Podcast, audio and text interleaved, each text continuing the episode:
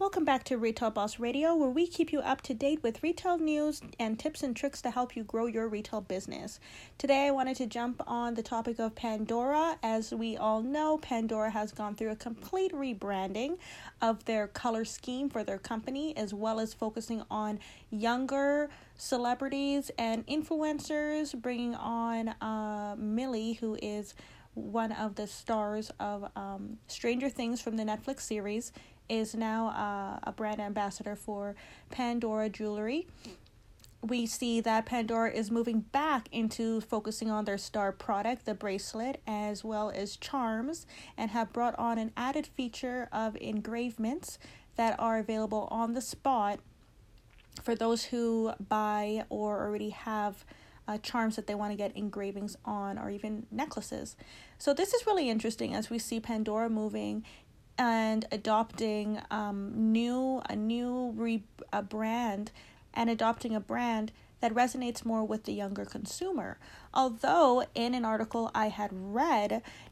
it did mention that Pandora's demographics are between 18 to 50 years old.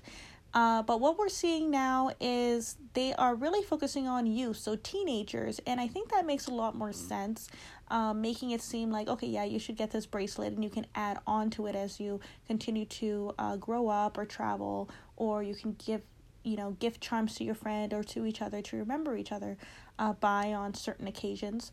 So that's really interesting that i see. That's what really they're pushing uh, with these celebrity events with focusing more on the youth and adopting this baby pink color instead of um, the the blue that they used to be known for the blue and white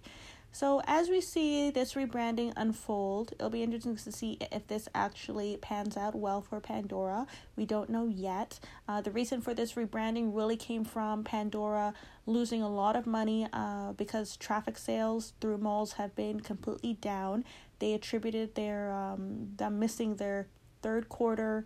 uh, earnings due to uh, low traffic in the malls and that's the reason why they weren't uh, selling as much, as well as attributed to um, in store customer service, I would say, because in this article they talk about that they're trying to make it more of a personalized experience, uh, more interactive in store, exactly that with that engraving, uh, more customizable experience uh, that also caters to teenagers, not just, um, you know, uh, older people who are looking for jewelry, which makes a lot of sense because think about it. When we think about going into a jewelry store, it's usually someone just behind the counter staring at you, and you're already supposed to know exactly what you want to buy, and they're going to point it out and just show it to you, and then you're supposed to buy. Because some a lot of the times going into jewelry stores is very intimidating. So I can just imagine for teenagers walking by and you see the Pandora store with with necklaces and all these fancy colors. And even their blue was very similar to um what's that? A, a very similar to Tiffany and Co. And Tiffany and Co has security guards in front. So even like with with um their brand already having the blue but then there's other people in the market who have blue uh, even Fenty with the same kind of blue shade, which is more of this like aqua blue color, gives that impression that this is a very expensive store and this store probably isn't for you and probably not for definitely not for a teenager which i think is very smart on pandora's uh, uh, on pandora's side to move into that baby pink because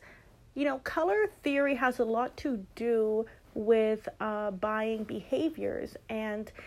um, I think that was the strongest move that they made, moving away from that aqua blue that is usually known for being more high luxury. Um, also, a company that uses that uh, kind of aqua blue is uh, Dolce & Gabbana on their perfume. Um, there's a perfume that's very popular um, that comes in that aqua blue